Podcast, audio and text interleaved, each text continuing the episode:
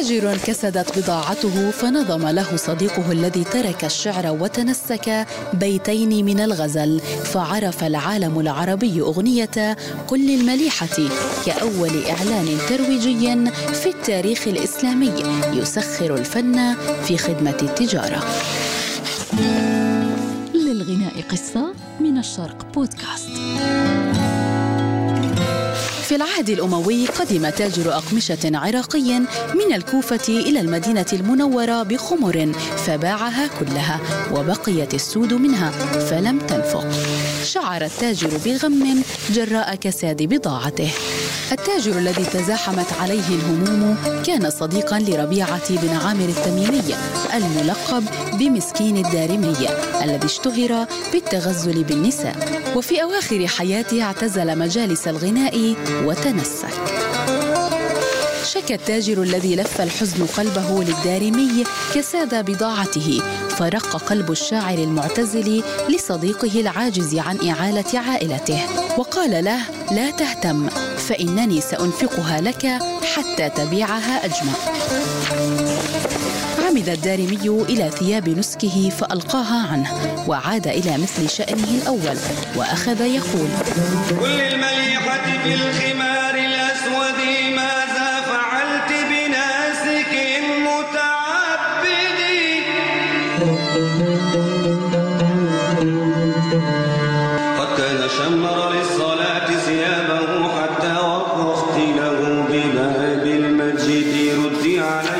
التقط التاجر البيتين ورددهما في أسواق المدينة.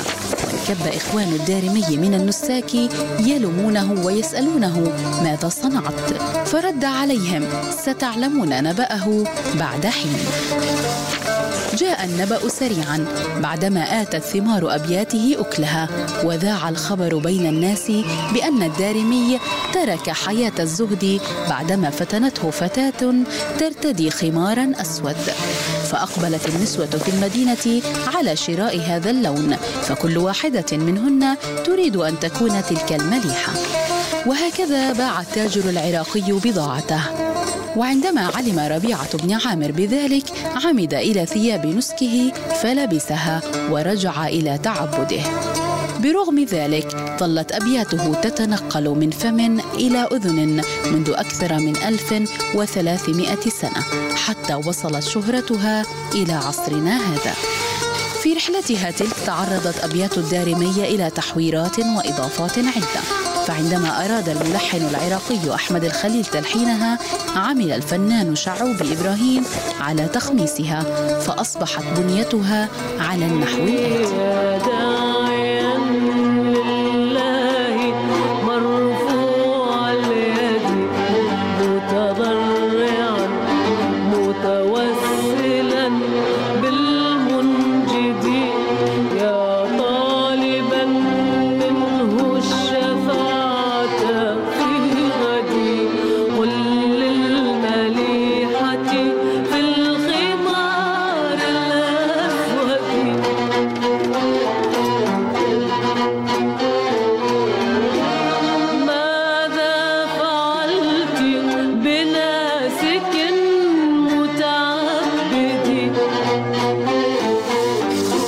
المقامات الشرقية وحدت أبيات الدارمي العرب بعدما استوطنت قلوبهم فغناها جملة من الفنانين والمطربين من شتى بقاع الوطن العربي. مات الدارمي سنة 89 هجرية لكنه ترك خلفه أغنية ظلت عصية على الموت